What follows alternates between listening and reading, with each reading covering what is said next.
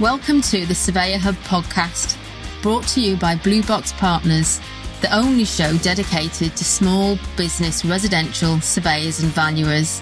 Created by surveyors for surveyors, in every episode you'll learn something new about the vibrant and thriving industry of residential surveying. We don't mind what flavour of surveyor you are or what level of experience you might have. If you're in the business of helping people with their homes, this is the community for you.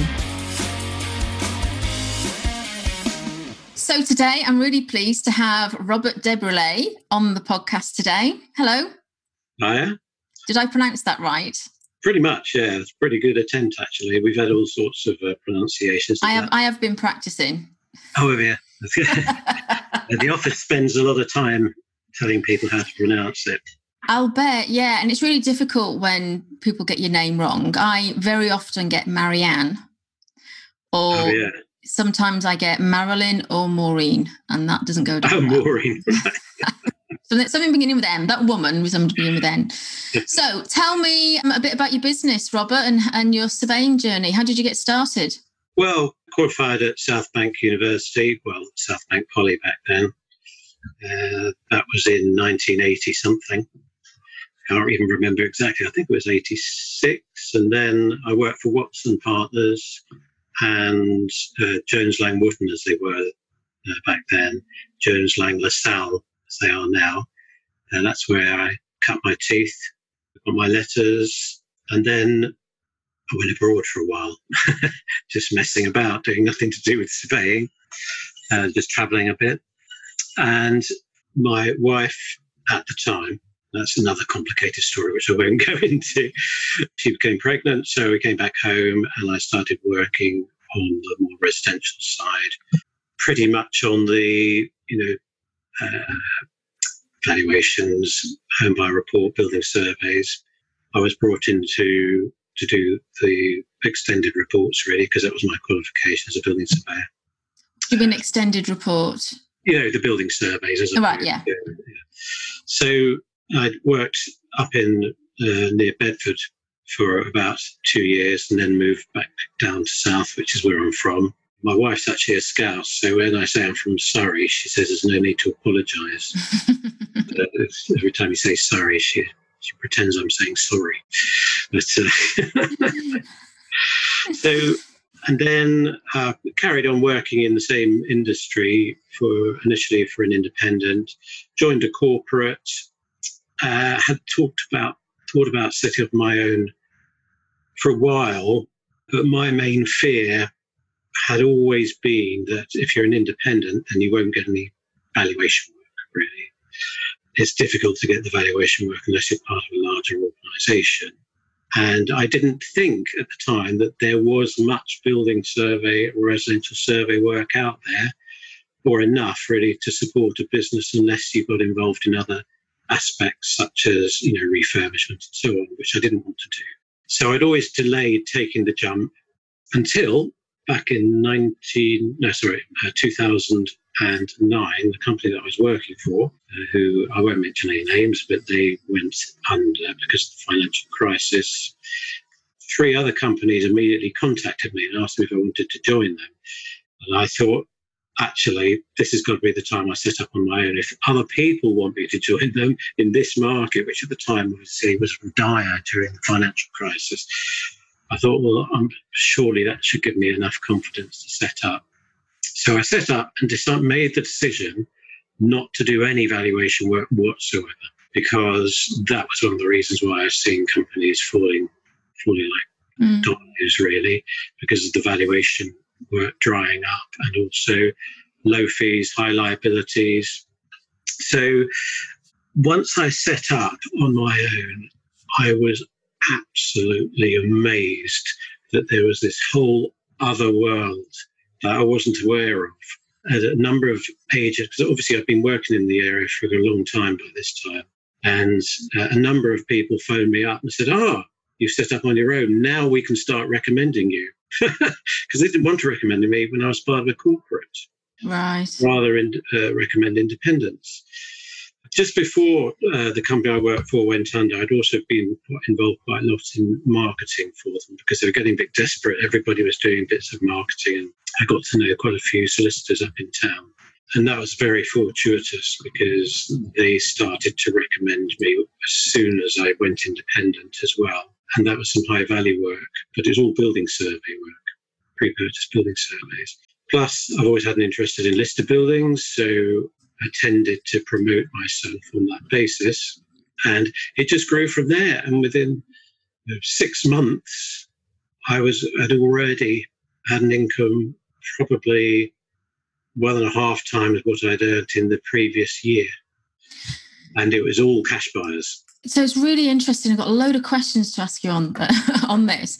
So a couple of things. Firstly, it's interesting you talk about actually that mindset or that belief that there is no valuation work if you work for yourself. Yeah. And there is this story we tell ourselves as surveyors, which comes from the panel firms that you know the lenders only give the work through the panel firm you know mm. you've got to be on our on our panel to to do the work and you've got to do it this way and yes that's one way of getting valuation work but there is a whole other world out there of smaller lenders and building societies who like to work with valuers who know their patch, you know, and sort of still that local hmm. relationship mm. that goes on. There are people, you know, who want their property valued, not just surveys, mm. births, deaths, marriages, divorce, debts. Yeah, yeah, you know, absolutely. they, they all they all require some kind of, of valuation. And so it's uh, so I hear that a lot.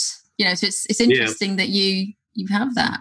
Well, I funny enough, by the time I set up on my own, I'd I had changed that mindset a little bit because toward the in the last year of working for the previous company, which had been struggling because of the uh, mortgage valuation work was shrinking so much, we'd been doing a lot of marketing trying to get alternative valuation work, uh, you know, as you say, you know, probate and all that type of thing. And so by the time I did set up, I was aware that there was other types of valuation work to do. And there we did we were on the panel of some quite small lenders that did like to use local chaps.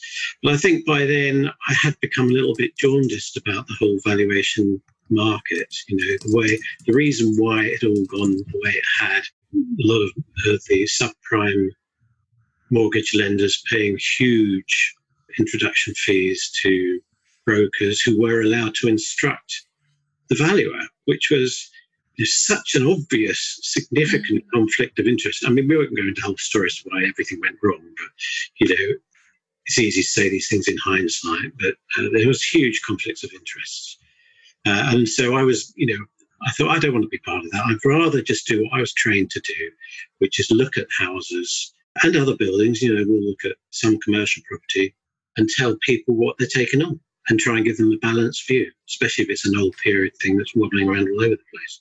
Mm. Uh, a bit you, like me. So. you mentioned the previous company that you worked for going mm. bust. And I think for many surveyors, actually, there's a generation of surveyors who won't have experienced a recession like we did back then, which was yeah. goddamn awful. And I've just been Googling the case law. It's a Merrett v. Babb ah. we, we, were just talking before, before the podcast. There's a, there's a case law, and I've just found it because I couldn't remember it. Where you know a firm could go bust, and you could then sue the individual surveyor, and that actually again put a lot of frighteners on surveyors for working for yeah. themselves. There's there's that security blanket of, yeah. of working for a you know for a corporate or a uh, even a larger SME. So when you go to work for yourself, again, it's that that mindset of I'm not going to get sued and do I have the right PI insurance and and all of those things. Were you worried about that when you started? Was I worried about it? I was concerned as to whether I could get insurance very easily, bearing in mind what uh, was happening at the time with all the claims on valuations. I, I assumed that the insurance market was very nervous. Uh, but actually, it was pretty straightforward at the time. I mean, premiums have gone up enormously recently. That's a whole other conversation. But I didn't have any difficulty getting insurance. And also, bearing in mind, if you're working for a corporate and if things are going, if the market is very iffy and you're worried about the stability of the company you're working for, then you could argue that actually you're just as vulnerable as if you're working for yourself. Because if that company goes under and uh, the don't pay any runoff cover because they haven't got the money for it, then is there a liability as an individual surveyor who's been working for that company, and which that case is all about?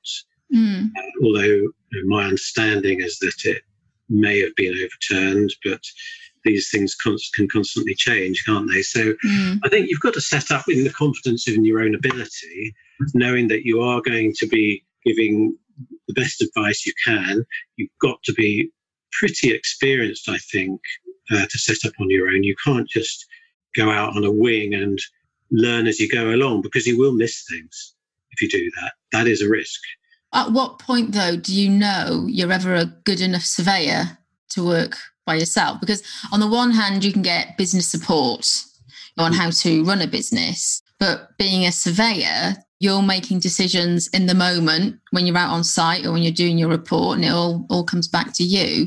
So how do you know that you've got enough experience? Because we're all learning yeah. every single day. Yeah, exactly. I, was just going to say, well, you never know it all, do you? Uh, you mm. always come across something new all the time. But I think for me, the most important thing is knowing how to write the report actually you know you can have all the knowledge in the world and have a lot of experience in inspecting quite complex property, if your report writing isn't balanced, so it provides not only you know sensible reporting and doesn't frighten people off, but also uh, warns people of the risks when you're buying the property.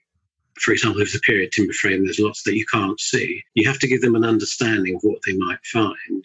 I think once you know how to create those reports and you've been surveying, you know, and you've been post qualification, maybe working for a company that works in that industry, I think really you need at least two or three years post qualification experience in the industry you intend to set up in. Hmm. Then, you know, do it. Do it. If you know, provided people don't keep complaining during those three years about what you're doing. And you know, you, in many ways, you can't really predict some of that. it no, depends on the no, appetite exactly. of people, yeah. uh, uh, you know, of what's going on in the world at the moment. Yeah. Um, let me ask you about. You mentioned report writing. How do you do your reports? Do you use technology? Are you a paper and pencil man? That's a conversation that I have with my surveyors probably every week and we're constantly looking at ways of changing things. We can't use too much technology with the type of reports that we do.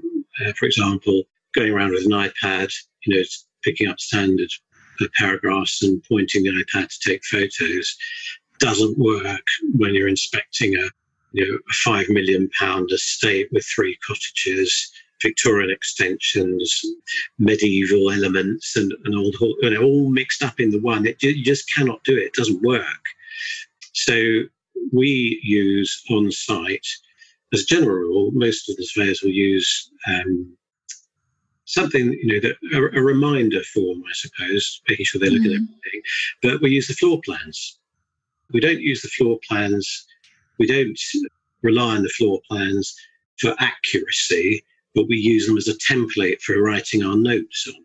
So we use tend to use pen and paper, loads of photographs. I mean, rarely do I do a survey where I have less than 80 odd photographs that I've taken and on the bigger reports. You know, so we're doing a survey actually in a couple of weeks' time, and there's two of us on it, and between us there'll probably be you know, 400 photographs because it's a, it's a huge monster of a house with lots of outbuildings. But the actual report writing, uh, we use Dropbox, we use voice recognition.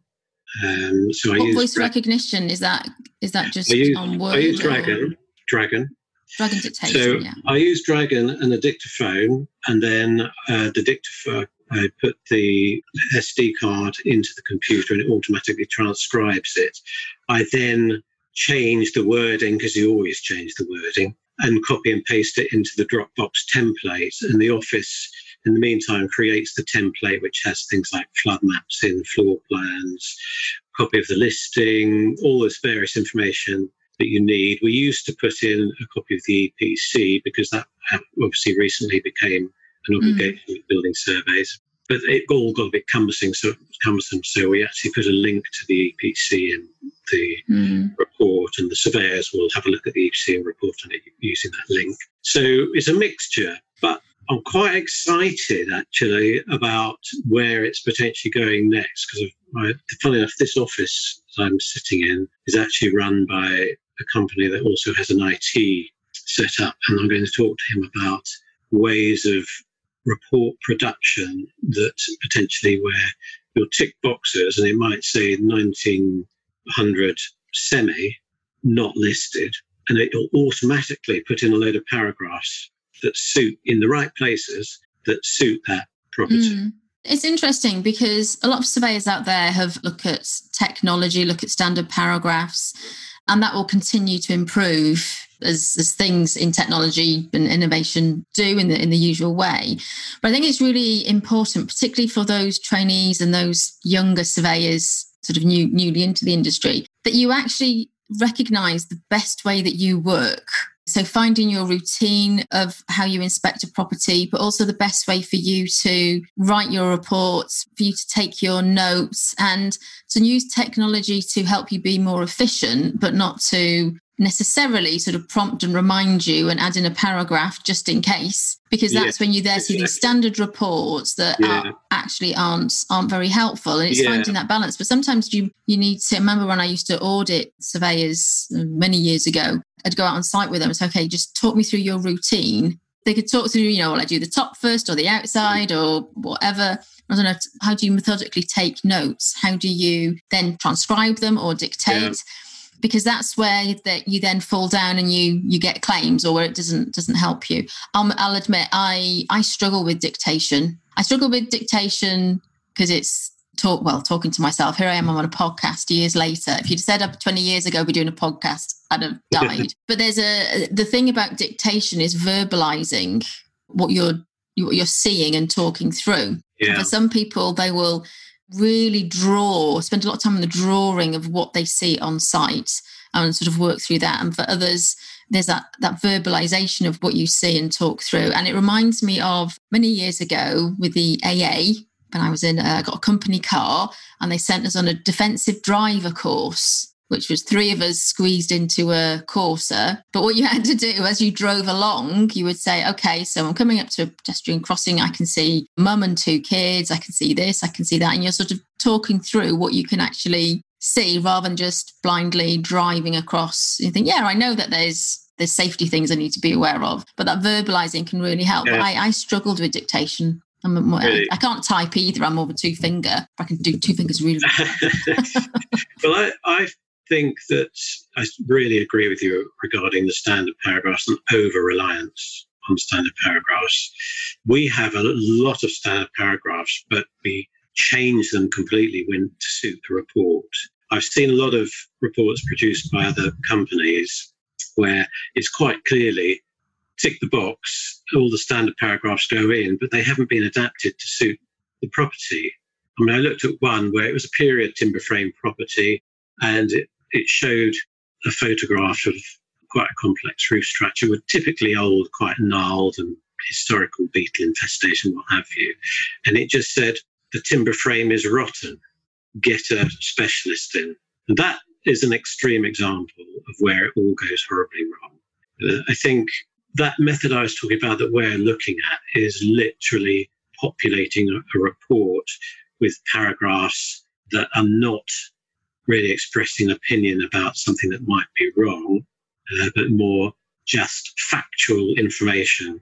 So, for example, if it's a listed building, it would automatically put in paragraphs in the right sections explaining what the implications are of a listed building and all the street, uh, all the spiel that goes in about what your obligations are and a heading titling what we think the potential non-conformant changes have been to the building but obviously you can't have a standard paragraph that tells you what those non-conformant changes are. Mm. That can only be put in when you do the inspection. So it's more just a case of trying to create technology that reduces the admin that the surveyor is having to do. I think so. He spends more time doing what he's trained to do, which is inspecting, reporting on the condition. That's what I, the ultimate goal is. Uh, you know, whether you dictate dictate it or type it or whatever. It doesn't really matter. It's whatever suits. just like the inspection. Yeah, I, I, think there's this attitude of though we've got to maximize our time. How many jobs can you get in in a day or a week? You know, to be more efficient. Yeah. And actually, you know, you want to be able to enjoy the job, do it well, and charge what you're worth. One thing that comes to mind just as you were talking there was the home survey standard, which the RICS mm. are hopefully eventually bringing out 1st of December, because that actually opens up a range of different surveys and report types. And whilst they've got the levels one, two, three, yeah, and you know, yes, you need a bit of a framework. And you're smiling, so I wonder whether you disagree with the home survey standard. But for a consumer, it can be quite confusing. But there is a place for, and I think this is where we need to look at the property and the client and what they need. But there is a place for a two page report that says, and signposts this is what you need to do and who you need to go to, all the way through to a more in depth quality report that gives you everything that you need in one report. You've just got to set out what it is. Yeah. First of all, so a couple of things there. First, the survey standard. Uh, I don't have any problem with the survey standard. When it first came out, I was thinking it was uh, we were going to start to have to be obliged to use the RICS documentation for which you have to pay for through the portal, but that wasn't the case. So the initial response when that first came out was a little bit misinformed. The actual survey standard, uh, which says what the different reports are and what should be in each report, I actually, once I looked into that in detail, I thought it was quite good. For example, you know, we did, tended not to comment on the EPC. We mentioned it, but we didn't talk in detail about it. But now we do, since that is one of the obligations. And in fact, I think that's very useful because, especially when we're looking at the period buildings, the EPC often has advice in there which is totally inappropriate. We've seen many, I know listed buildings don't need an EPC, but some of them do. And you can look at it and it'll say, uh, put in external insulation. I mean, you just can't do that on listed building. so well, most period buildings. That must drive you mad reading oh, those reports then. Oh, oh, it does. yeah, yeah. Also, another thing that I think is really useful is setting out a priority of repairs, which is something that the survey standards suggest as well. So we've we've brought that in in a stronger format than we used to. I think the second point is we seem to have, and this is where I sort of move away from other surveyors' opinions. We seem to have this necessity to give a choice to people about whether they should have a home buyers report or a building survey. Mm. For me, well, when we were uh, we recently we were asked to do an article for the Listed Building Owners Club magazine, and the article was asked. To, it comes out next month, I think, so it'll be in there. But Stuart Bowler, our surveyor Stuart, who you've probably seen on LinkedIn, real expert on period properties, what they actually asked him to write was explain what sort of surveys you should have for a listed building, which ultimately really is only a building survey, to be honest. But there was needed to be some explanation of the difference. And when he did his research, I mean, you find a lot of surveyors not just the backup staff who are trying to explain the difference between home buyers survey and the building survey, but surveyors themselves find it really difficult to explain the difference. And when we actually looked at what the RICS guidelines were, there is virtually no difference in what you should be looking at and reporting on. And I've thought for a long time that what really we should be doing as surveyors is when people say, you know, what sort of survey should I have? We should say, well, we're just going to give you a quote for a survey that we think will be you know the right price for the type of property you're buying to give you the information that you need. Yeah i am 100% with you on that. I think there's a time and a place for sausage factory template that gives people high level sort of what they need. You know there's a, a place for that. But i think for the majority and this is where independent surveyors i think can really make a difference and, and really make their mark is to look at a property, you know, as a project, as consultation and put their expertise and what they would do and put that as a proposal to the client. And so you have one type of survey for that customer. Now, we spend a lot of time explaining the differences, you know, and the fact is, for what? How long's the home the home buyer survey been in? 30, 40 oh, years now? Yeah, or, you know, long I mean, time. when I when I you know, first started in the industry. And you're really old, so yeah, yeah. you know.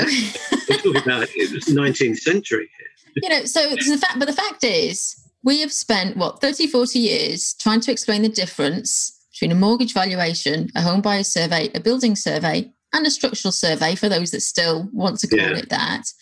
And we still haven't got it right. No. And now we've got a generational thing of those that started to understand and they did understand, and now they've retired or they're in a bungalow and they don't need a mortgage anymore. And we're having to teach their kids or their grandchildren. Yeah. And it's like, it's like boiling the ocean and rounding up kittens. It's never going to happen.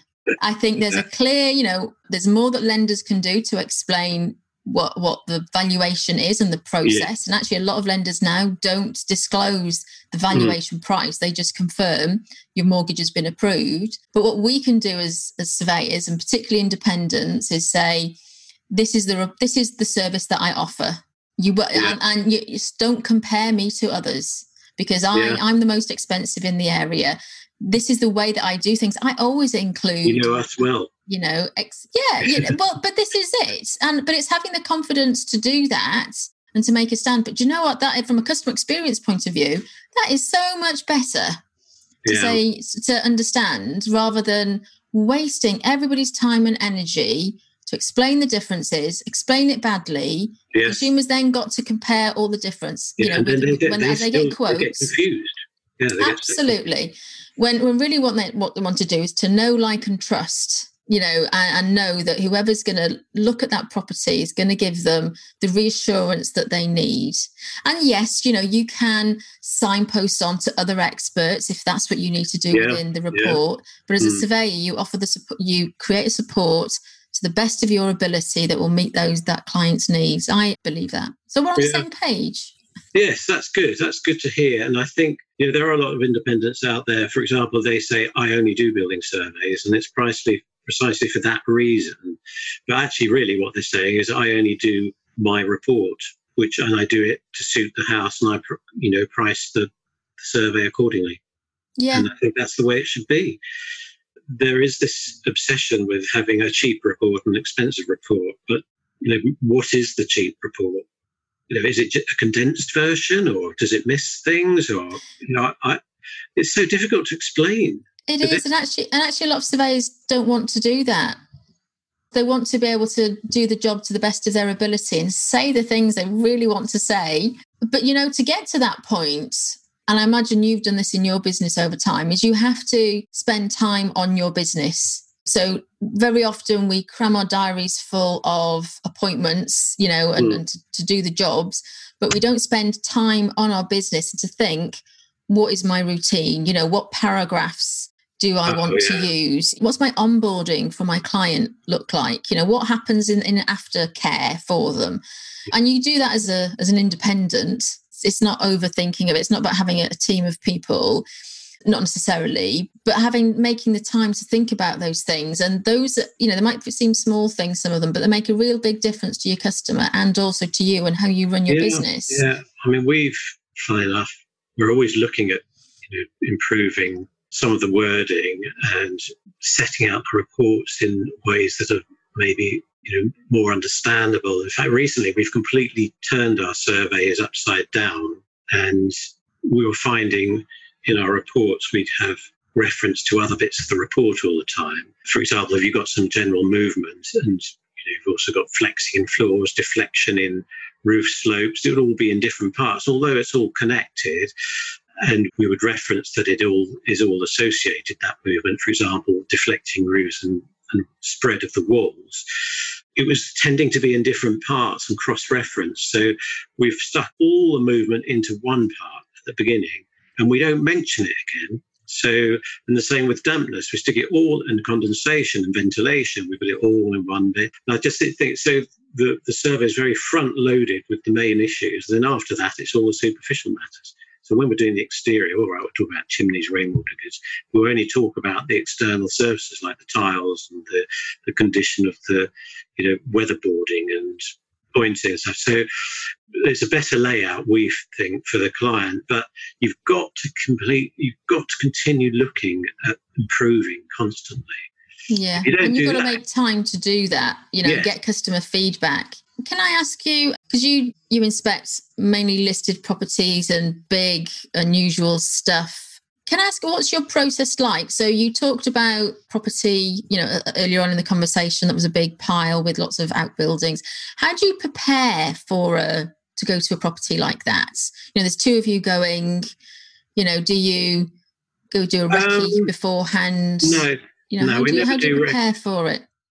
Well, I think um, normally, I mean, these days the the property particulars are so much better than they used to be. You've Hmm. got floor plans, you've got floor areas, Google Maps and things. you- you've got Google Maps, uh, you've got um, obviously you've got geology reports as well.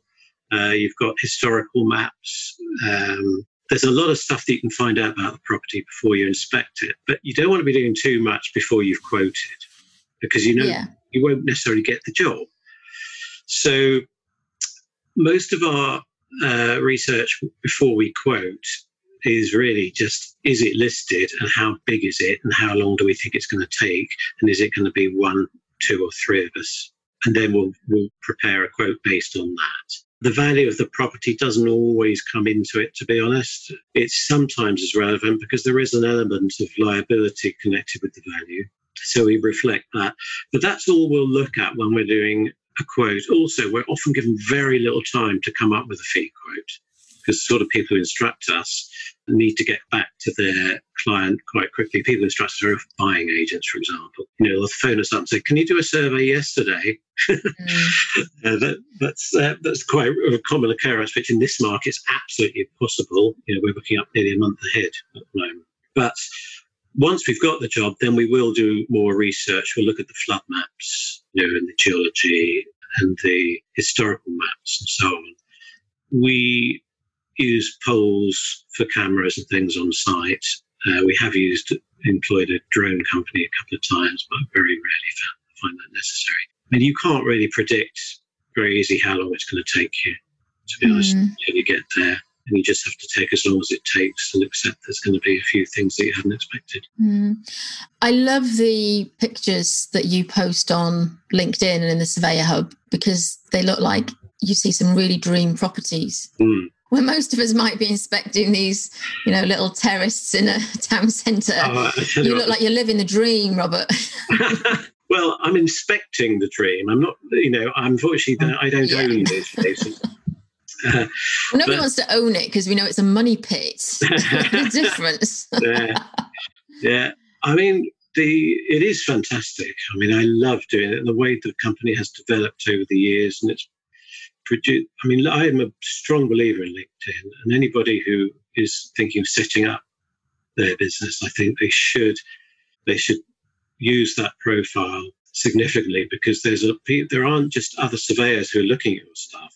Know, if you can connect with other people in the industry who are involved directly with clients, you know, like buying agents and solicitors, provided they're prepared to accept your invitation, obviously, then it's really helpful. And you know, the more you put up there that is interesting, the more likely they are going to accept your invitation to you know to connect.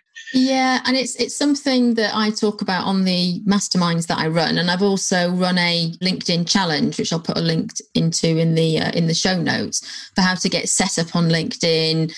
Think about the posts that you're posting because there's a, there's a difference between posting. This is the kind of work that I do. This is kind of area that I work in. This is kind of clients that I work with. There's there's that. But what I also see, and one of the reasons why I set up the Surveyor Hub is I saw surveyors posting, What's this? I've never seen it before. And that may well be true and it may be really unusual. yeah, But you don't that doesn't put it on look good to yeah, No. that doesn't look good to, to everyone else. And mm. and particularly sort of students might, you know, write they, they don't write hashtag student, you know, or oh, that's really interesting Yeah. from a student. And that Yeah. but that's a footprint and it stays with you. You yeah, know? yeah, it's a professional profile. Yeah. So needs to display your expertise and knowledge, and also show very much the direction that your business is going and the type of work that you tend to do. Uh, If you start putting our stuff up there, for example, I mean, I hate expert witness work. I have done it bit in over the years, uh, but I would never put something up there about an expert witness work piece I was I've been doing because I don't want to track that business. Mm. So I think the surveyors hub. I have to say, I th- that was a great idea. Well done. it was it was a really good idea, and I I don't do Facebook as a rule. I do a little bit on it, but now I do tend to look at those notifications for the surveyors hub because it's a great mix of asking advice, putting something amusing up, which is sort of a sort of Facebook thing, isn't it? And a bit of personal stuff going on. I, I like the whole, which you can't put anywhere else really. But yeah, yeah, it's it's it's quite amusing, and I, even I learned stuff on it. As you say, you know, I started in the 19th century, so.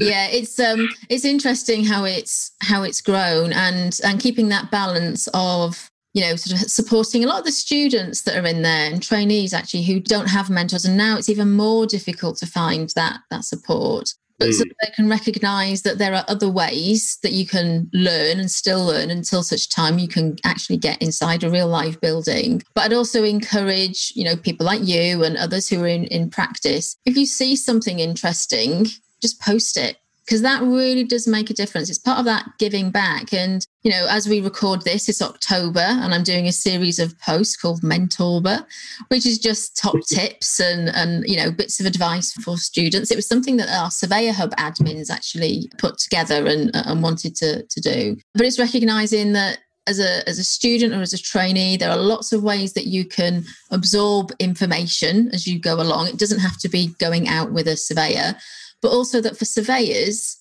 we know you haven't got the time or the PI cover even or whatever it is, Barry, you think there is to taking a student with you. Yeah. But even just having, you know, giving someone, you know, half an hour of your time. Yeah. But you know what? Even responding to a post, whether that's on LinkedIn or, or Facebook or wherever, just to say, well done or you know or thanks. So just that sort of reassurance and an acknowledgement that they're on the right track. Yeah. You know because we've all yeah. had role models in our careers that have helped shape us. And you know we can use social media for good like that. You've mentioned your uh, your business and you've got a number of surveyors working for you now. How did you go from working for yourself one man band to then increasing and growing? And what was that like? Yeah i mean that's all i think when you're working for yourself you know, unless you make a specific decision that you only want to be a one man band, I think taking that first step is probably the biggest, you know, of employing somebody else is probably the biggest in the entire history of the business. Mm. Because once you've done it once, it becomes easier to take on more people as you grow. So uh, it happened for me simply because obviously I was getting more and more work. I was at the time I lived in a house which had a garage at the end of the garden, which was partly buried into the ground, and it was like a cave. And I was in there till like one in the morning, and it was ridiculous. You know, I, how much time I was spending there. I was thinking this isn't what I should be doing. Um, and then, strangely enough, my next door neighbour had a loft conversion done, and a surveyor came along and did party wall. I got chatting to him, and it turned out that he did a little bit of, he did, you know, a whole range of work, you know, domestic extensions, the odd survey, and so on. And he decided, uh, he agreed to do some consultancy work for me. And then one thing led to another. And he started putting all his work that he was attracting through my company, saying, Oh, here's another job. And I thinking, well, this is a bit odd. And I said to him, Do you, all the, everything you're doing now is as a consultant for me. Even if you attract it, I say, do you, you sort of, do you want to work for me? And he said, well, yes. so it all sort of happened by accident, really. I mean, ironically, now he is a consultant again because he dislikes fishing too much. So he spends a lot of his time fishing. um, but, uh, but taking that first step made a huge difference to me. Um, suddenly, I had a bit more time to go out and get more business. Got busier again, ended up taking on somebody else. And then since then, the challenge has not been attracting business, because I think attracting business actually, if you know how to go about it and the steps you should take, is actually very easy. Problem for me is finding the right people and people who have the experience in and doing the type of work we do, because it's quite finding somebody who's used to looking at older properties and has the confidence to report without scaring the buyer yeah. Hmm. is, is actually quite difficult. Um, you know, because most of the people who are like that usually are happy already where they are and maybe work for themselves. So, have you, know, you ever taken on a trainee? Yes, uh, and it didn't last. It didn't last. The reason why it didn't last, I mean, we hoped it would because actually we're now doing heritage reports as well. So we're hoping to train somebody up who could start helping with that side of things and doing a lot of the research and so on. We've got two difficulties really with that. One is because we're all home based, it's actually quite difficult to give the one to one support. Obviously, you've got Zoom now, but I think with some with trainees, it's it's quite important to have a lot of face to face time, be not just at the property, but both working in the same room, writing reports. They can mm. constantly ask questions about how to, you know, how should I word this and stuff like that. So we didn't have that facility. Also, the type of work we've got is sometimes it's just so. Com- I mean, we're, we now are getting working. When I first set up, we'd be doing a lot of, you know, fairly straightforward, you know, your bog standard three bed semi and things like that. Now, nearly everything we look at is so complex that the trainee finds it terribly difficult to understand what they're looking at when they're still learning what the implications of cavity wall tie failure Mm. And we've got this really complicated building that we're trying to explain how it's all put together and how you should report on it. And he admitted himself after about a month, he said, Look, I'm just, just completely out of my depth. Mm. I, I guess, though, that's where the advantage of, of mature students come in, you know. So there's quite a few, uh, not that I'm, I haven't got a trainee to push your way, but I'm just thinking of some of the people that I, I uh, that I've come across is they're mature people. They've worked or run their businesses themselves, which I think is always really useful and tells you a lot yeah. about their get up and go. But there's mm. a lot of people who've worked in the industry, worked as estate agents, and have that good solid background in property yeah. you know which i think really elevates them above others. And i and i you know i came in as a, a, sort of mature student but there's but i see that more and more and more coming through. And and i think you know i, I get the the complexity of really uh, the properties that you you deal with but i think there's something about surveyors having some kind of life experience that actually makes them better yeah. surveyors because when you walk into these properties, you see it warts and all, not yeah. just what's gone on yeah. in the property, which isn't always pretty, but you're walking into people's lives and you're dealing with clients you know who you're going to help with their lives so having that sort of life experience maturity i think is really important yeah i think so uh, that probably applies to a lot of industries doesn't it taking on a mature student they've got more of an understanding of what to expect when they start at a new company. Mm. When you're a student, you've never worked for anybody before. So not only are you trying to learn about surveying, you're actually learning about working life. Uh, also, an, another complex uh, issue that we have is you can have a surveyor who actually is quite knowledgeable or a trainee is quite knowledgeable. But I found it quite common that their their grammar is really awful, mm. and you're actually ending up not just teaching them about construction and defect diagnosis and so on, but also how to write a report, regardless of whether it's a survey.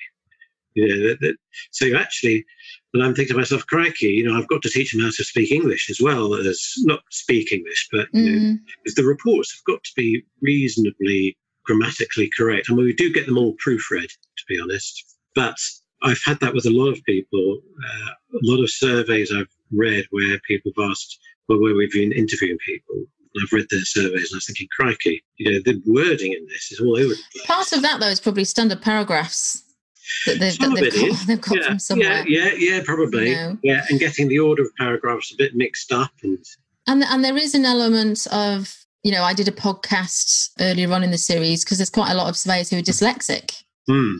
As well, that, yeah, yeah. They don't I mean, always dis- disclose that. Yes, yeah, it's quite commonplace actually. But I so I suppose what you know what, what's coming out is that for SMEs to take on surveyors or trainee surveyors is actually that they need to be more mature in attitude, not necessarily age, sort of more well-rounded. That sort of bit of work experience makes makes a difference. But also they've got there's that network of support that they have to be able to do things like write a report and but you know until you start doing that you're not yeah. going to know no no, no. it's i mean it, it is a catch 22 uh, it's something that I think it's very difficult for the industry to address. It is, especially right now, you know, as yeah. we look at 2020 and the mess of a year that is. I often say to people who uh, approach us, we get students approach us on a regular basis, and I explain that it's quite difficult for us to support them. If we were bigger, I've always said that we're not quite big enough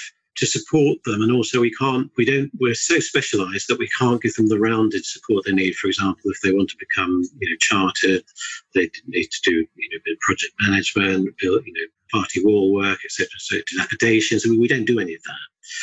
But i often say if they really want to learn about construction and be involved in say residential pre-survey work then the best thing they could do is go to a company that medium sized that does a bit of survey work, but does a lot of residential project work, maybe of the larger the larger buildings. You know, re- there's a company in Haywards Heath who do an awful lot of refurbishment of listed buildings and that sort of thing. Mm-hmm. Now, a mm. trainee working for a company like that will learn so much because they'll see the fabric opened up. They'll mm-hmm. also be able to contribute because they can do periodic inspections. instead of a surveyor. You know, they can do some of the admin that's involved in project management.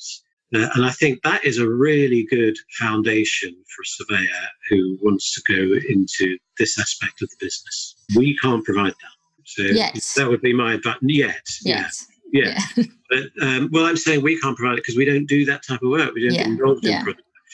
And I think that would be my advice to students who want to do what we do is initially get involved with that. Get that broad experience, yeah, yeah, Even if you're not fully qualified, if you've been involved in that, then you're going to have some good knowledge, and that's going to be a good. I would take on somebody, a student who had that broad background, and help them through to the final, you know, final qualification. Because yeah. I know that I haven't got, to, I just haven't got the facility yeah. to start from scratch. Yeah. So, Robert, it's been really lovely to talk to you today. Thank you. Thank you it. very much for your time. Enjoyed it. Thank you very much. You've been listening to the Surveyor Hub podcast. We'd love it if you leave a review and let us know how we're doing. And if you want to find out more about how we're making a difference, visit us at blueboxpartners.com.